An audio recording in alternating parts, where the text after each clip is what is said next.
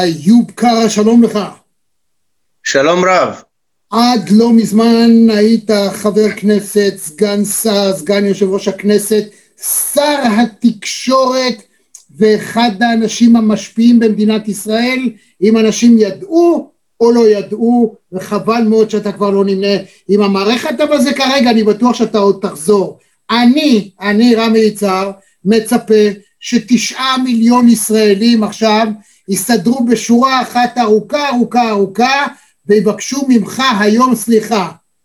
אתה, כן אתה, אמרת לפני שלוש שנים, שיבוא יום, ואיזה רובוטים יחסלו את ראשי החמאס, את חסן נסראללה, והנה פתאום לפני יום-יומיים, מטהרן מודיעים לנו, שאותו רובוט הוא זה שהגיע למטרה הרבה יותר נעלה, ראש מפעל הגרעין האיראני, הוא חוסל על ידי אותו רובוט. כשאתה שמעת את הדיווח מטהרן, שמאשימים אותנו ומספרים על הרובוט הזה, מה עבר לך בראש? תראה, זה לא סוד, אני בא משכול קשה, שני בני דודים, שני דודים ושני אחים, שקיפחו את נפשם בטרור הזה, ולכן כל השנים יש לי אובססיה למצוא פתרון שאימהות לא יבכו יותר, ולכן גם כשראיתי שחוסל המדען הזה, לא היה ספק אצלי וגם לא, בעצם לא התרגשתי, מכיוון שאלה בני מוות בעיניי, אלה שרוצים להמיט אסון על העולם, בטח על עולם החופש, ושהאסלאם הוא הפתרון של העולם, אלה שמאמינים בקו הזה, זה בני אנשים הזויים, חיים בעולם שלהם, מול אנשים שערך החיים הוא הנושא הדומיננטי, ולכן אה, ידעתי באיזשהו, בתוך לא זה שאני מגיליתי סודות או משהו, הרגשתי, החשיבה האופרטיבית שאני, אלוהים ברא אותי ממנה, אמרתי שיום יבוא ורובוטים ירוצו אחרי נסראללה ודומיו, גם בלבנון, גם בכל מקום, במנהרות, אנשים הרימו גבה וצחקו עליי חודשים, אבל אני שמח שגם יש אנשים הגונים, מיד אחרי שהתגלו המנהרות בלבנון, והרובוטים התחילו להסתובב במנהרות הללו, ידע ערוץ שתים עשרה למשל לומר, אולי צריך לבקש סליחה מאיוב קרה, גם אמש, איתן קבל, השר לשעבר, ועוד גורמים בשמאל אמרו, צריך, ביקשו סליחה ממני, ואני גאה על כך שבעצם אני רואה למרחקים וצוחק, אני אומר תמיד מי שצוחק אחרון, ואני חושב שזה בשורה מאוד חשובה לכל אימא שהיא צריכה לדאוג, היא לא יכולה, צריך לדאוג, אבל אין ספק שהבינה המלאכותית, הרובוטים הללו הם פתרון לאותם אנשים, שערך החיים לא קיים שם. זאת אומרת, אם לא קיים אצלו ערך חיים, אנחנו נפעיל כל מה שניתן, מבחינה טכנולוגית, שחז וחלילה, שאף הם לא תבכה בביתה. עוד, ואני שואל אותך שאלה נוספת.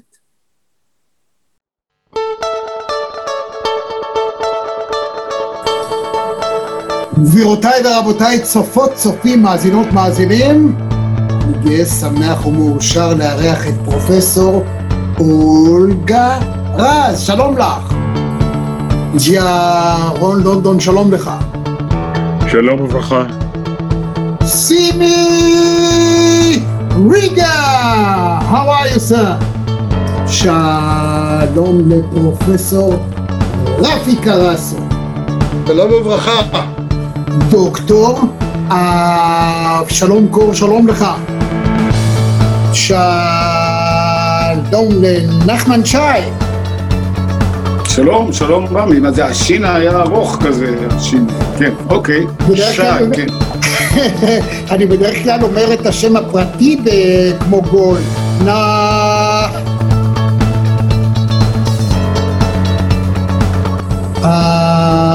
עמירם לוין, שלום. שלום, שלום. דוקטור צחי בן ציון. אלון פינקס, שלום. רון לבנטל הגדול, שלום. ביבין ימין, שלום לך.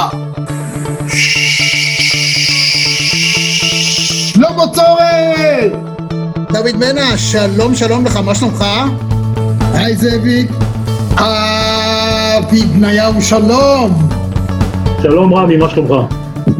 ערב טוב ליונה יהב.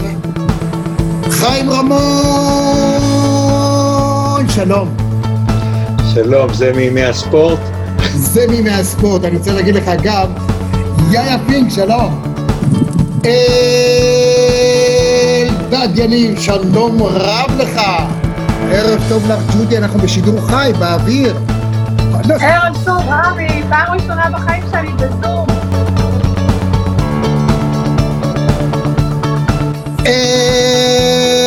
ביו בנועם, שלום לך.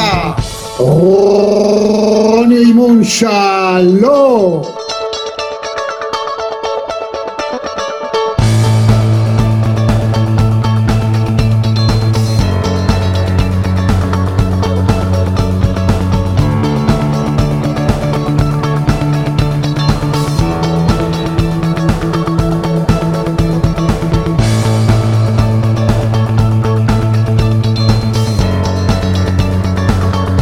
כל יום פעמיים ביום קורא את האתר שלך ונהנה מהניתוחים ומהכושר ביטוי והיכולת ניתוח.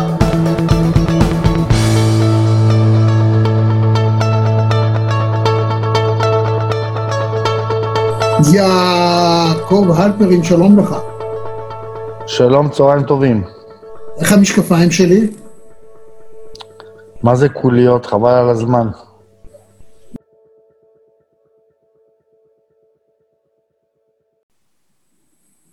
חזרנו. אז השאלה שאני רוצה לשאול אותך, קודם כל דווקא נוגעת לתפקיד האחרון הפורמלי שאתה מילאת, וזה שר התקשורת. הלוויינים, סליחה, אני שר התקשורת, הלוויינים והסייבר שהם לא פחות חשובים מהערוצים גם. אין שום ספק, הפרידו את זה עכשיו, יש שר לענייני סייבר והתקשורת נשאר נטו, אבל אני רוצה לשאול דווקא על הנקודה התקשורתית. איך נהיה שמדינת ישראל המתוחכמת, אימפריית ההייטק, הפך להיות מצב שהאינטרנט עכשיו, מה זה מקרטע? אפילו אתה חושש, אוי אוי אוי, אנחנו נצליח להעביר את הרעיון הזה בלי להיקטע. איך אנחנו הפכנו להיות אחת המדינות הנחשלות בעולם מבחינת מהירות השידור, הקווים שהם קווים נוראים, והעובדה שלוקחים כסף מאיתנו, אבל אנחנו לא יכולים לקבל, אתה יודע, מינימום, אני כבר לא מדבר על ארבעים מגה, חמישים, מאה, היום בעולם, במיוחד שיש את ה-חמש ג'י, אז מה יהיה? תראה, כשאני נכנסתי למשרד התקשורת, המשימה הראשונה שלי הייתה לתת עדיפות לפריסת סיבים אופטיים ולדור חמש. יש כאלה שירימו גבה ויגידו, מי צריך דור חמש? זה מסוכן, זה שטויות במיץ עגבניות, מכיוון שכך זה העולם, אנחנו צריכים להיות כמו בכל העולם, אחרת מה שאמרת יהיה גם בשידורי האינטרנט ובתשתיות האינטרנטיות, ולכן נסעתי גם לארצות הברית, למדתי בוושינגטון בהרבה מקומות, איך הם התגברו על הבעיה הזאת, וחזרתי לכאן, הבאתי הצעות, היה לי מאבק, מלחמה עם בזק, שהיא לא רצתה לאפשר לפרטנר ולסולקום לפרוס סיבים אופטיים. ואני נלחמתי ועד הסוף, איבדתי חברים בגלל המלחמה הזאת, יש לי חברים בכמה מקומות, איבדתי אותם מבחינת היחסים האישיים, בגלל שאמרתי להם מדינת ישראל מפגרת, אחת המדינות המפגרות, וחשוב ללכת לכיוון מהר לפעול, כדי להשתוות למדינות המערב. ואני יכול לומר לך, היו הצעות, היו הצעות אופרטיביות לפני שנת, שנתיים ושלוש, התחלנו את כל הפריסה עד שהגעתי אף פעם לא העיזו להתמודד עם בזק, בזק זה מונופול, וצריך לאפשר גם לבזק, אני גם חתמתי על כניסת סולקום לחברת התשתיות של חברת החשמל האינטרנטיות, שאמורה להיות גם שותפה בחברת החשמל, אני מכרתי חמישים אחוז לסולקום, כדי שהפריסה תהיה הרבה יותר רחבה, גם עם כוחות שוק גדולים, ובעצם היה לנו הצעה, גם אני יכול לומר לך פה, מגורמי חוץ שיבואו והם עצמם יהיו מוכנים בתמורה לחיבור אה, לקוחות לרשת האינטרנט, לעשות את הפריסה הזאת ללא עלות. אין לי מושג, אה, אה, כן, זה תקדימי ואני לא אגיד שמו, ובעצם במצב הזה יש לנו את כל האופרטיביות מבחינת כלים, מבחינת האנשים שמעוניינים, מבחינת תפיסות העולם הבסיסיות שהרבה מבינים את הצורך, ואני לא יודע, מאז אני שעזבתי, אין לי מושג אם מתקדם משהו, זה כמו שעזבתי את המשרד לשיתוף פעולה אזורי גם, אחרי שקיבלתי מיליארד, שלוש מאות מיליון דולר, לעשות פיילוט של תעלת הימים מאילת לים המלח, אני שומע שהמיליארד, שלוש מאות מיליון דולר עדיין עומדים מאז שעזבתי ב-אלפיים שבע עשרה. לכן, לכן אין לי מושג, אין לי מושג מה עושים אחרים, אני נותן עובדות פה וזהו. הדור החמישי, שמע, אין שום צל של ספק שזה אחד הדברים המתקדמים והחשובים ביותר בעולם, זאת אומרת, אין דבר כזה, לא יעלה על הדעת שבמדינת ישראל לא יהיה דור חמש, אין דבר, אני רואה שכבר החברות הצהירו, אמנם בשטח, אתה יודע, הפלאפונים החדשים שקונים הם כבר עם האפשרויות הללו של דור חמש, אבל בפועל, למרות ההשקות וההכרזות והפרסומות, זה עוד לא עובד, אבל בוא נקווה שתוך שנתיים, שנה, שנתיים, באמת כולם יוכלו להשתמש בזה. אולי תוכל לספר מה היתרונות הגדולים שיהיו לכל אזרח ואזרח בישראל עם החדרתו, השמתו בפועל של דור חמש. דור חמש בעצם מביא למהירות אינטרנטית אה, הרבה יותר חזק, אה, תשתיות חזקות למהירות אינטרנט. דבר שני, אנחנו הופכים את כל הערים שלנו לערים חכמות. ערים חכמות היום קיים ברוב מדינות המערב, מתקדמות לקראת זה. אני בתקופה שלי התחלנו באשדוד, קצת בירושלים, ברחובות, בכמה מקומות, ואני מקווה שהם ימשיכו עם זה ותהיה ביתר סט עכשיו עם דור חמש, כי בעצם הכל על, בעצם על מחשבים, הכל הוראות דיגיטליות, כל דבר לא צריך ללכת להפעיל ממטירות, לא צריך להפעיל רמזורים, לא צריך להפעיל שום דבר, אורות בכל מיני מקומות, הכל מתבצע דרך מוקד אחד ששולט בעיר כולה או ביישוב כולו, ובעצם כל דבר, אפילו השפעה, אפילו השפעה מזורם דרך הוראות דיגיטליות, ולכן הדור חמש הוא בעצם המהפכה התקשורתית החשובה ביותר. אנחנו יצאנו למכרז בתקופה שלי, ובעצם אני יוצאתי את המכרז, אין לי מושג איפה זה עומד, אני יכול, יכול להתוודות, הרבה נשאלתי אם זה בעצם פוגע באיכות הסביבה ובכל דבר שהוא ירוק, אמרתי זה תעמולה עוינת, אין לה משמעות, כי אם זה היה כך בשאר העולם, מזמן היו מפסיקים את הדבר הזה. זו תעמולה של אינטרסנטים, אבל אתה יודע, מי, ש, מי שמגיע לפוליטיקה הוא נדהם אה, פתאום איזה רמה של האינטרסנטיות והלחצים שמופעלים, אולי אתה תספר איך, איך אתה לא, אתה, אתה שאתה לוחם, בעיניי אתה, אתה באמת איש שלוחם, לא הצלח, אי אפשר לפצח את הבזק האלה. זה לא פשוט, זה לא פשוט, אני יכול לומר לך, אני, הבעיה אצלי שאני רואה את אינטרס המדיני, או של המדינה, לפני האינטרס שלי, זאת אומרת, אני הרבה פעמים נפגעתי, כי לא עשיתי חשבון, ראיתי לנגד עיניי, איך אני מצליח במשימה, למשל ערוץ עשרים, לדוגמה, רצו לחבות אותו, לא רצו לעזור, בעצם לחבות כלי תקשורת בישראל, זה סתימת פיות, אני לא מסכים ששום הערוץ בעצם יחבה, ובאתי בזמנו למנבליט אחרי שקרא לו ראש הממשלה וכולי, וכולם יצאנו מפגישה האחרונה, סוגרים את הערוץ, אני במחשבה מחוץ לקופשה, שוב פעם, מחוץ לקופסה, עשיתי תרגיל למשרד שלי ולממשלה, וגיביתי בעצם חוק פרטי שיציל את ערוץ עשרים, כך שאין שליט, לא יכולים להגיד לי, אחרי מאבק קשה שבו הגישו נגדי תלונות למבקר המדינה, למשטרה, למי לא, הצלחתי להעמיד ערוץ על הרגליים, והוא שריר וקיים, ועוד ערוץ של, של העולים, ועוד ערוץ של החרדים, ועוד ערוץ של הערבים, והם לא רצו לתמוך בהצעה שלי זאת, והצלחתי מול כולם לעשות את זה. אז זה, האינטרס לפעמים האישי, הוא גובר על כל דבר לצערי בו.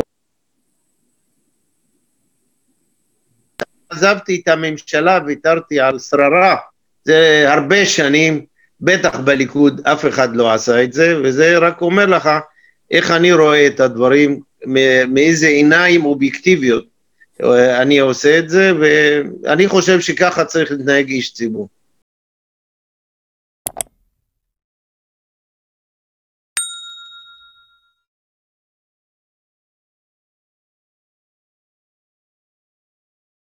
תגיד, עכשיו שאתה נמצא בצד, איך אתה רואה את ההתרחשויות, את, ה... את מה שמתרחש בכלל, מה שקורה בפוליטיקה הישראלית, במפלגה שלך בליכוד שהייתה אחד מבחיריה, שאתה עדיין לפי דעתי, אתה יודע, אתה עוד בעניינים, מן הסתם אתה עוד תחזור, אין דבר כזה שלא.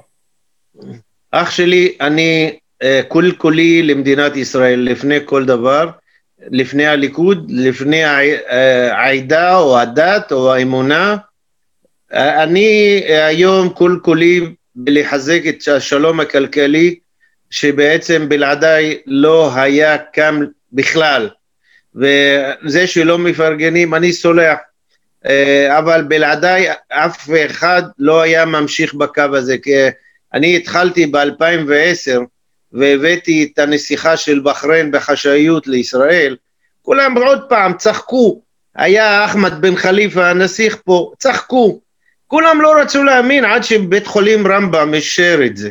וכל הזמן זה חוזר על עצמו כמו בכל דבר. וכשאחמד בן חליפה קיבל את אשתו חזרה אחרי שהייתה בת מוות, בעצם אמר לי, מה אני יכול לעשות לישראל?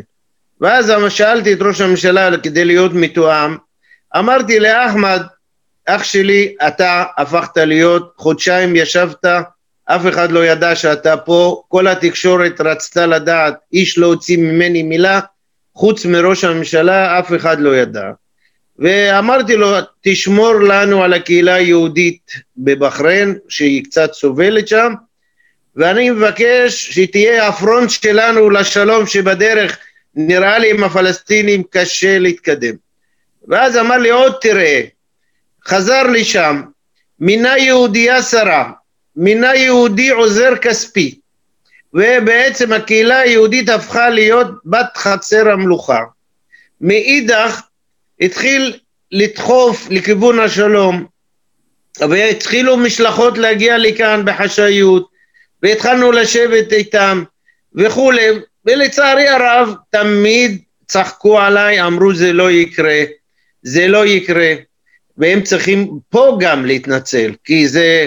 זה מה שקרה, וכשנסעתי יום אחד עם ראש הממשלה לא, לאום, ו, ושם נפגשנו עם רוב המנהיגים הערבים, גם בבוקר כשאני הודעתי על זה, אמרו שקרן, חנפן, מושחת, לא השאירו מילה רעה, ואז אמרתי לראש הממשלה, אני לא מוכן להמשיך לקבל גידופים כאלה, אני נוסע לדוביי, זה לפני שנתיים וחצי, אף פעם לא נסע שר ב- ל- לדוביי, אז זה לא מובן מאליו לנסוע, זה מסוכן מאוד, בטח אחרי רצח אל מבחוח, וגם השב"כ לא רצה, אמר זה מסוכן מאוד, ניסה להניע אותי לא לנסוע.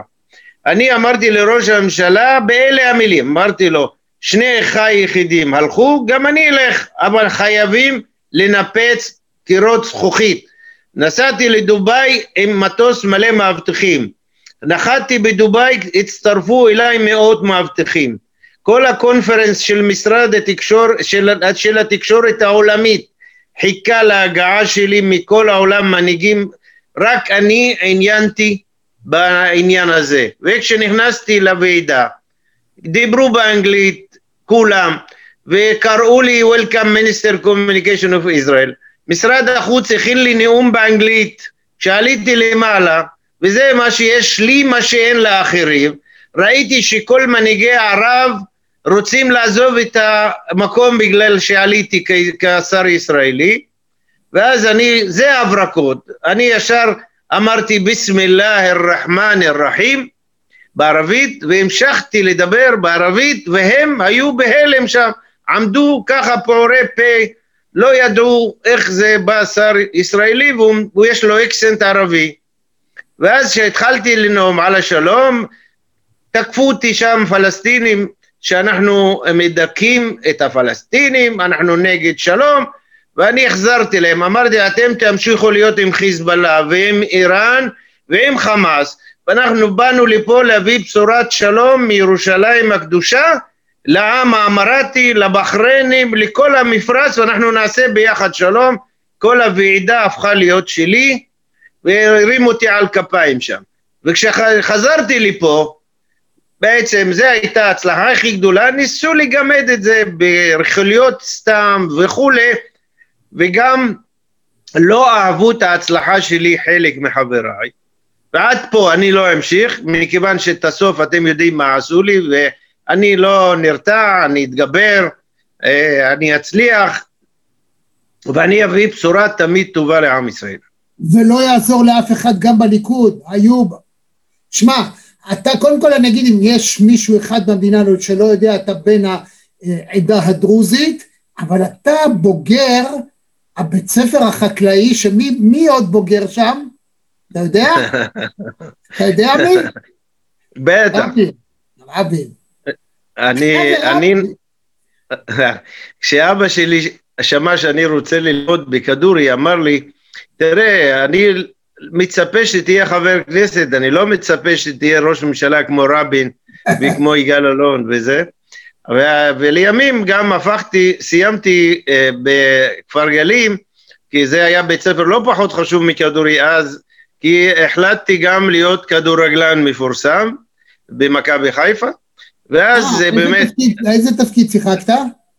בלם קדמי הייתי, ו, והצלחתי להיות אה, אה, בעצם הראשון ששיחק בנוער מכבי חיפה, אחר כך לקחה אותי בני יהודה תל אביב, ואני מופיע במוזיאון שלהם, ורצו אותי בית"ר ירושלים, דוד שוויצר קרא לי, יחד עם דני נוימן, להתאמן עם רוני שבתאי וזה, ואז אני קיבלתי זימון לקורס קצינים, והייתי צריך להחליט, כדורגל או קריירה צבאית, ואז החלטתי להמר על קריירה צבאית, ועזבתי את הכדורגל לצערי בגיל צעיר, והלכתי להיות קצין בכיר בצהל, עד שנפלו אחי ועזבתי את, ה...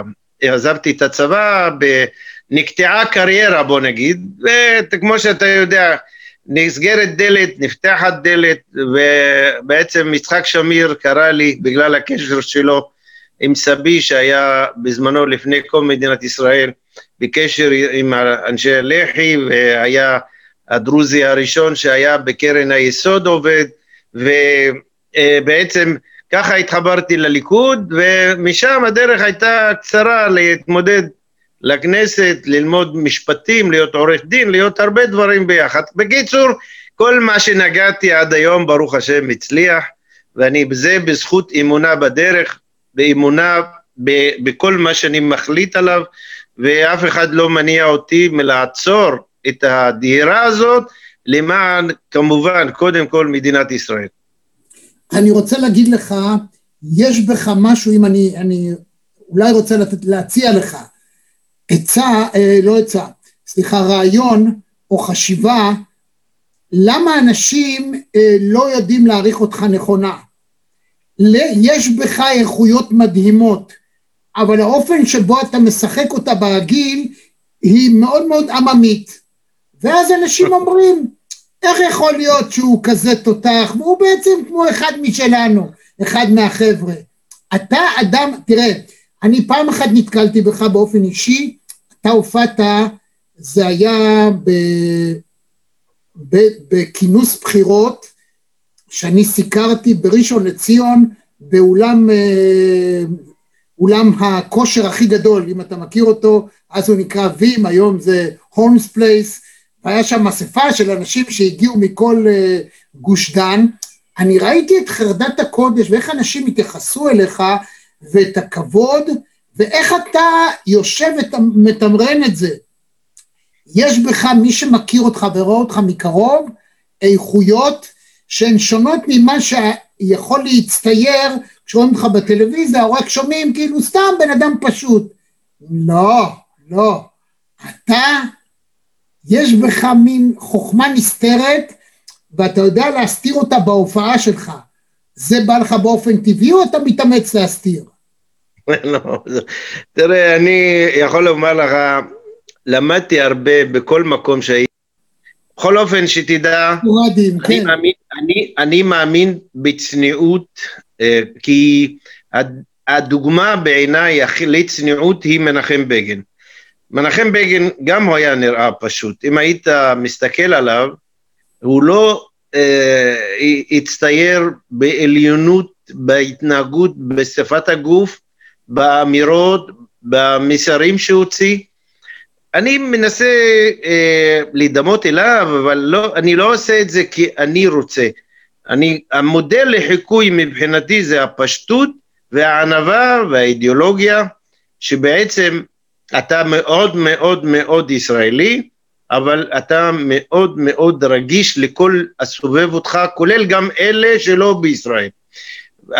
מצד שני, יש לבך חוכמה, אתה לא צריך להראות שאתה, את החוכמה, אתה צריך לפעול בחוכמה ולהביא בשורות למי שמצפה ממך. אלה דברים שבתוכך, אם אתה, יש לך את ה, מה שנקרא ועבד כי ימלוך, אז יש לך את זה, אתה רואה את זה בהרבה שרים, אתה רואה את זה בהרבה חברי כנסת, שאי אפשר לדבר איתם אחרי שמגיעים למקומות הללו. אני לא מסוגל פשוט, כי זה אני.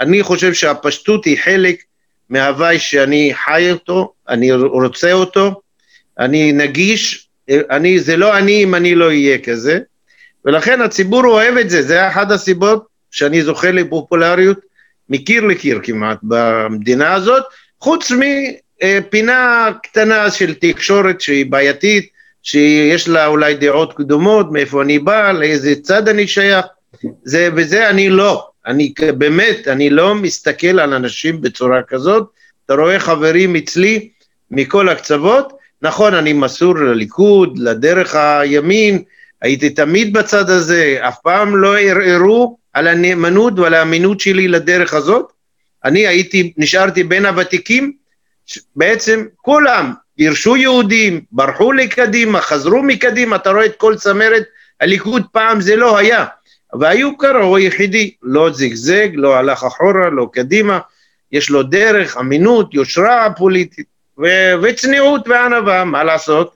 אז יש כאלה שלא יאהבו את זה, כי האגו המזרח תיכוני נמצא בכל מי שנולד פה, מה לעשות שאני...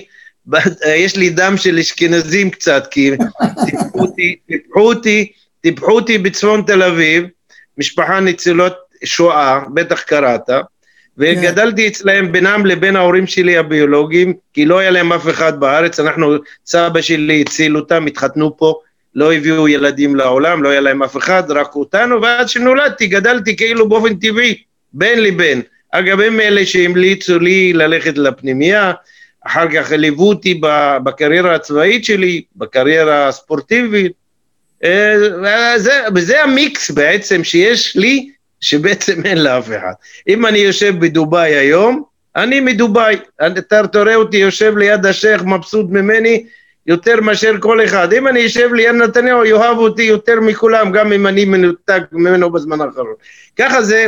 זה אופי, אי אפשר לעשות את זה, או שאתה נולד כזה, או שאתה לא נולד כזה. הזכרת את נתניהו, אז אני חושב שמעט מאוד אנשים בליכוד מהצמרת, אפילו לא מהצמרת, בוודאי לא מהצמרת, שהגיעו לקרבה כזאת, יש לך הרבה הרבה שעות ביבי, אפילו היו מקרים שאתה נסעת איתו סולו, טסתם למקומות כאלה ואחרים, וחלק אני יודע, חלק מן הסתם אני לא יודע, ספר לי קצת, אתה יודע, לא, לא, לא סודות, לא שום דבר, אלא ההתרשמות שלך מביבי כאדם, אתה אומר שמי שהביא אותך, זה איש לחי, יצחק שמיר, ראש הממשלה לשעבר, עליו השלום.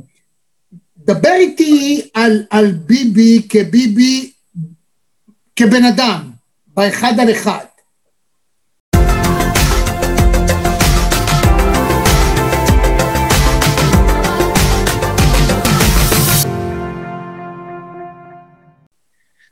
תראה, אני חושב שאני אחד האנשים שבמשך שלושים שנה האחרונות ליוויתי אותו יותר מאשר כל אחד, מעולם לא זגזגתי לידו אגב, והייתי בן בית בעצם נחשב, אחד הקרובים, אם לא הקרוב ביותר, ולפעמים צחקו עליי שאני מעיר את שרה ב-אחת עשרה בלילה לשתות קפה היחידי שמסוגל, ו... אני חושב שעושים לו עוול, למרות שאתה יודע, אני אובייקטיבי היום, אני לא צריך להתחנף לו, ואני לא בקשר איתו כמו אז, אה, איש עסוק, ראש ממשלה, אבל אני יכול לומר לך, ב- יש לו דברים ב-תשעים ותשעה אחוז טובים, יש דברים שהוא לא טוב, אני לא אכנס למה שלא טוב, אבל אני יכול להגיד לך, איש ישר, הכסף לא מעבר את... את עיניו כמו שאני, הכסף לא מדבר אליו כמו שאני, איש בעצם חכם מבריק ביותר, אני חושב שהוא היחידי גם יחד איתי, ראה את כל המהלכים במזרח התיכון, ואנחנו שנינו ראינו עין בעין את הדברים, נכון, לפעמים, אני התחלתי לפניו, שכנעתי אותו בתחילת דרך, והוא נכנס לזה עם כל הכוח בהמשך, אבל בהתחלה הוא לא רצה, הוא פחות חשש אולי, אבל, אבל בלעדיו לא היינו מגיעים לכל, זה, זה הישג אדיר בתקופה שלו, כל מה שקרה עם המפרץ, זה, כל החזית הזאת האנטי-איראנית, זה בזכותו חבר'ה, הוא עבר, אם היה, ראש ממשלה אחר היה מתקפל לפני אובמה, ואנחנו היום לא היינו לא ביהודה ושומרון, לא ברמת הגולן, אתם צריכים להבין, איפה זה הוביל, ולכן כל הניסיון להפיל אותו נובע מצרות העין, שאני גם אישית עובר אותה כל אחד בצד שלו, בכל מקום שהוא נמצא, אבל הוא, הוא בעוצמה גדולה מאוד. אין לי ספק יעריכו אותו רק אחרי שלא יהיה, כמו, כמו כל אחד, אז מתחילים לדבר על הדברים הטובים, ואני זוכר מה עשו לבגין, הייתי קצין צעיר שרצתי אחריו, ואני זוכר מה שעשו לשמיר, ומה שעשו לשרון עד שהחליט על הגירוש. זאת אומרת, זה תופעה, זה מודה. זה, אם הייתי יודע שהבעיה היא נתניהו, ובעצם בעצם סתם הגולל על, על מה יהיה אחר כך, אין לי בעיה, אבל אני יודע שמי שיבוא, ככל שיהיה בשלטון יותר, ככל שיצליח יותר, זה ישגע הרבה אנשים בעלי עניין, ואין מה לעשות, זה צרות עין, שהופכת לשנאה, ו- ו- וצריך לראות את הדברים בפרספקטיבה הזאת, אני לא חושב שמדינת ישראל יכולה לוותר עליו כל כך מהר, כי אין, אני לא רואה מישהו בעל שיעור קומה, תראה, אני, אני הייתי איתו במקומות שאף אחד לא היה, אני ראיתי דברים שאני לא יכול לא לספר אותם, אבל אני לא יכול לספר אותם, כי יש חשאיות ויש דברים ש... נשבעתי, אני והוא לא לדבר על זה, אבל אין לי ספק, עשה דברים פשוט, לאף ראש ממשלה לדעתי, עוד לא יגיע לזה בעשר, עשרים, במאה שנים הקרובות. כי פשוט ברמה אישית, כשאתה נכנס לחדר ואתה מדבר איתו, באיזה אופן הוא מדבר? הוא ידיד, הוא חבר, הוא בוס, תלוי, תראה, תקשיב, אם אנחנו בבית או במלון יושבים לבד, אז כמו שאני, כמו חבר קרוב, מדברים על הכל, מדברים על כל מה שמעיק, כל מה שצריך להיות, אני לא מדבר על הצד הפוליטי עכשיו, אני מדבר, כשאנחנו, מה שנקרא, over פוליטית. מה, לא פעם אני הייתי בזה, מעטים היו כאלה, אבל אני אחד מהם, ואז נצוחקים, בדיחות, הכל, במיוחד בצוות הקרוב, זה או במטוס, אתה יודע, הרבה שעות לפעמים טסנו, אז כשיש זמן מתחילים לדבר, מתחילים ל... ל...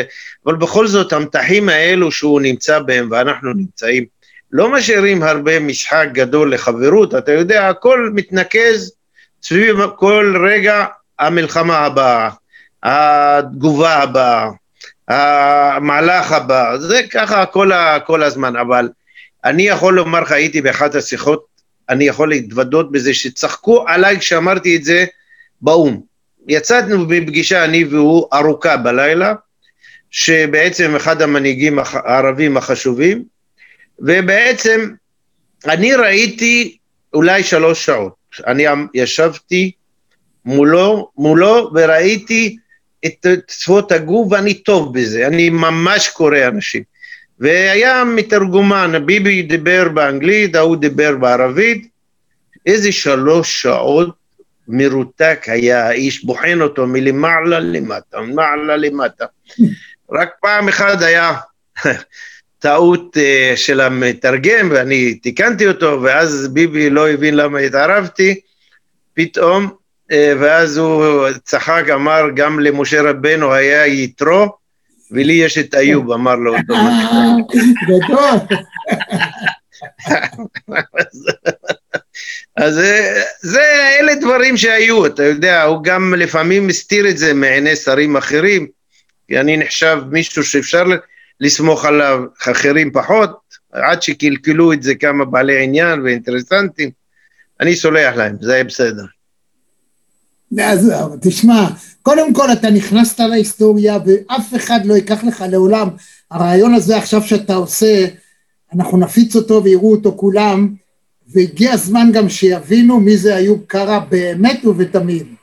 תגיד, אתה מאיר ב-אחת עשרה בלילה צרה בשביל לשתות קפה, והיא מאושרת, נכון? אתם חברים? בניגוד למה שאומרים עליה, אני יכול לומר לך עוד יותר מזה. זה קרה. אני הייתי עם המשפחה באוטו בחוץ, ולא רציתי, היה מאוחר בלילה.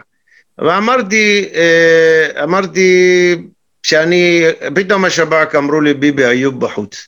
הוא התעורר, יצא מהבית, בא לאוטו, אמר לנו, אתם לא עוזבים, אתם נכנסים. זה היה. ב-אחת עשרה בלילה, יום שישי, אני מגיע מהצפון אליו למשהו דחוף. אתה לא יוצא, רק רציתי להגיד לו את זה, כי לא בטלפון, רציתי להגיד לו את זה באוזן, ואז הוא אומר לי, מה זה הדבר הזה? אתה נכנע. אמרתי לו, כולם ישנים, הילדים, שרה וזה, פתאום שרה שומעת אותנו נכנסים, והיא אומרת, באלה הדברים, אם אתה לא תשב עכשיו, והיא קמה משינה, אני אומר לך, קמה משינה, והיא אומרת, לביבי, אני מבקשת ממך, אתה לא נותן לו ללכת, אני הולכת להכין את, את הקפה, ועד היום, אני אומר לך, זה היה, אם מישהו חושב שהיא כל כך מפונקת, כאילו, שכל, מה שאני לפעמים שומע עליה, מסכינה, אני לא, אני לא מקנה בה, אבל, אני, אני חושב שבכל כיוון, מגזימים, כי אנשים לא מכירים, כשאתה מכיר, זה אחרת. כשאתה לא מכיר, גם זה אחרת. ולכן, אני מעריך שיום אחד אנשים יצטערו על כל מה שעשו לזוג הזה, כי בסופו של דבר, אתה צריך אנשים כאלה שמושקעים כולם בעשייה למען מדינת ישראל, כאשר אפילו על, על השעות שמשקיעים, עשרים שעות, שאתה מחשב מה מקבלים בתמורה, אם זה שר או ראש הממשלה, אתה רואה שזה כמעט לא מגיע לשכר המינימום. תגיד לי, וכשאתה רואה את, את מה שמתרחש עכשיו בכנסת, ועל אפשרות ללכת לבחירות מוקדמות, מה אתה חושב? מה מסתובב לך בראש? תראה, אני מישהו שרואה בין המילים, לא רק מה שאני שומע, רואה בין המילים, מאחורי המילים, אני מנתח תמיד, כי חייתי שם הרבה שנים, אני יודע להעריך מה נכון, מה נכון. אני יכול לומר לך, בניגוד למה שמתפרסם, לדעתי לא יהיו בחירות. לא, לא יהיו בחירות עכשיו לפחות, יעריכו את זה לעוד כמה חודשים לפחות, ומסיבות אני לא אתחיל לומר למה ואיך ומה ומו, אני יכול לומר לך שאין סיבה לבגנץ ללכת לבחירות, כי הוא לא רוצה לשבת בבית, ולכן משם זה המפתח, ונראה אם אני צודק או לא צודק בסופו של דבר. תגיד, אם מסיבה כלשהי ביבי באמת לא ימשיך, איזה בור, איזה חלל ייווצר, ואיזה סוג של בן אדם יכול או צריך לבוא ולמלא את התפקיד הזה? עד כמה התפקיד הזה קשה ומסובך, ועד כמה יש בכלל מישהו שיכול למלא אותו, את החלל שייווצר? תראה, תראה, ההבדל בין ביבי לבין אחרים, שהוא באותה מידה שהוא ישראלי ופטריוט, עם שורשים ועבר והיסטוריה, הוא גם אמריקאי לכל דבר. זה משפיע מאוד, כשהוא יושב עם טראמפ, ואני הייתי שם, אתה מרגיש שהוא מדברים, זה השפה שאני מכיר אותה מהצד ההפוך, כשאני יושב בבחרין או בקטר, אני יודע כמה זה משפיע השפה על מי שאתה יושב איתו.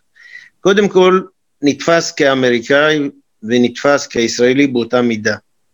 ולכן, לכן, אין לי, אני לא מזהה עוד אחד ברמה הזאת, קודם כל. אני לא מזהה ברמה הזאת מישהו שהוא יוכל, יש לו את הכושר הרטורי, הקילריות שצריכה להיות בבן אדם כדי להיות במעמד כזה. אני לא מזהה, אבל כמו שאתה יודע, למדתי בהיסטוריה שאין מנהיג כמנהיג. בזמנו, אותו מצב היה, אבל להבדיל הרבה הבדלות, אני יכול לומר לך שנתניהו הביא את ישראל מלא עוד מדינה סתם, שצריך לרחם עליה, אלא הביא אותה שהפכה להיות משפיעה בזירה הבינלאומית, בצורה שלא היה אף פעם הדבר הזה. ולכן, להבדיל, להבדיל הרבה הבדלות, בתקופת בגין, אני הייתי אז קצין צעיר, ועקבתי אחרי הכל, ואז שהוא הלך, כולם רצו להיות הממשיכים כאילו, ואז התחרו על הבחורה מודעי, דוד לוי, ארנס ואריק שרון, ואז נהנה מההפקר יצחק שמיר שבכלל לא הזכירו אותו אז, והביאו אותו, אמרו, יאללה, אנחנו הולכים עליו לתקופה זמנית, והזמנית הייתה שמונה שנים,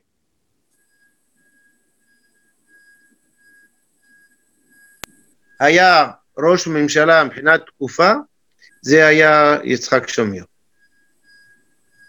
טוב, ועכשיו אתה אומר יכול לבוא לצוץ בגלל נסיבות כאלה ואחרות מישהו אחר, אבל אתה יודע, אומרים לא אלמן ישראל, בסוף איכשהו זה מסתדר, אני חושב, אני יודע אם כן או לא, מתי אתה חוזר לכנסת, לממשלה, אתה, אנחנו לא נוותר עליך.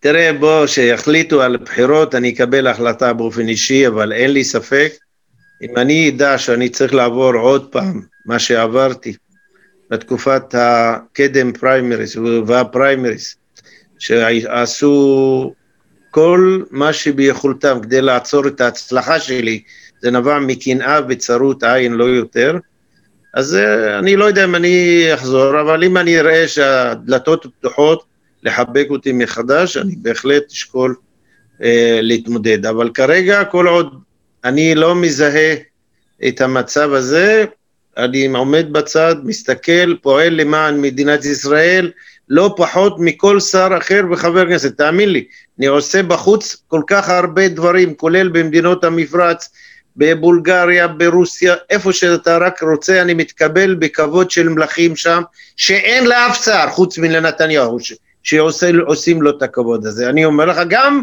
כשאני מחוץ לממשלה. ולכן אני אמשיך לעשות למען מדינת ישראל בלי שום קשר. אני עומד, הקמתי את המרכז הכלכלי לשלום. המרכז הכלכלי השלום הוא בכל העולם, ואני מנסה לקדם אינטרסים ישראלים וחברות ישראליות במפרץ, באירופה, בדרום אמריקה, איפה שרק אפשר, לפתוח ערוצים שבהם ישראל יכולה להשפיע, ואני טוב בזה. ולפחות בזה אני אמשיך לפעול עד סוף ימי. אין משהו יותר חשוב, אני חושב שאני מומחה הפכתי להיות לנושאים הללו, ולכן אני עושה את זה מתוך אהבה, מתוך הערכה למדינה הזאת שאני אוהב, ונמשיך בעזרת השם להביא בשורות טובות לעם ישראל. אז לפני סיום, תן לי את הרגע הכי הכי הכי הכי הכי מרגש שהיה לך עם נתניהו. הרגע הכי מרגש שהיה לי עם נתניהו, כשהייתי שר לתפקידים מיוחדים, נסע, שלח אותי לפגישה בדרום אמריקה אצל אה, מורנו נסי אה, אקודור, ובעצם אה, נפגשתי שם במקרה עם עוד הרבה גורמים מכ, מכמה מדינות, שאפילו אה, חלק ממדינות ערביות, ואז אה, בדרכי חזרה הייתי צריך לנאום בוועידת באוסלו, בוועידת המפלגה הנוצרית, שהייתי אורח הכבוד שלה, מאוד רצו שאני אה, שם, ואז הגעתי לאוסלו, ועשו לי חגיגה כל הכורדים, כי הם מאוד תומכים בי, הכורדים, וגם אני מקושר עם ההנהגה שלהם, בשושו מה שנקרא, וקיבלו אותי במסיבה גדולה של קורדיסטן, ריקודים, עניינים, כל הלילה. בסוף, בבוקר הייתי צריך לפתוח את ועידת המפלגה הנוצרית באוסלו, ואני על הבמה, מתקשר ראש הממשלה, אומר לי זוז הצידה. אני זז הצידה, אומר לי אתה לוקח את המטוס הראשון, אתה חוזר לארץ מיד, אני רק לך אוותר על תיק התקשורת הסייבר והלווייני. אבל מה עם צחי הנגבי, מה עם מירי רגב, מה עם גריב לוין, הם רוצים את זה. אומר לי, אם תשאל הרבה שאלות אני אתחרט, תחזור מיד. זהו, אז זה היה הרגע הכי מרגש, באמצע הנאום התנצלתי לפניהם באוסלו, התנצלתי, אמרתי ראש הממשלה צריך אותי, אני מתנצל שאני צריך לקצר את הנאום, המטוס מחכה לי ואני חייב לחזור, זה היה רגע שלא אשכח אותו לעולם. איוב קרה, היה כיף אדיר לדבר איתך, אתה איש מדהים ומקסים, פה ושם אנשים צלצלו וקצת תפריעו לנו, אבל אפשר במוח, בראש, להשלים את הדברים שאמרת, תעשו לייק, תפיצו כל מי שאתם יכולים, אפילו על הפעמון לקבל התראה על ההודעה החדשה, זה גם ביוטיוב, גם בעניין מרכזי, ולא לשכוח בכל הפודקאסטים, כך שאתם עושים ספורט על ההליכון, מטיילים, אתם באוטו, אתם יכולים לשמוע, לשמוע את איוב קרה במיטבו. אהלן וסהלן, תודה רבה לך, רק בריאות ואושר. תודה רבה, להתראות. ביי ביי. עד כאן מהדורה נוספת של מרכזי טבעי. אם היה לכם כיף, אם נהנתם, אנא לחצו לייק וגם על הפעמון כדי לקבל רמז על המפגש הבא שלנו. אני רמי צר, להתראות.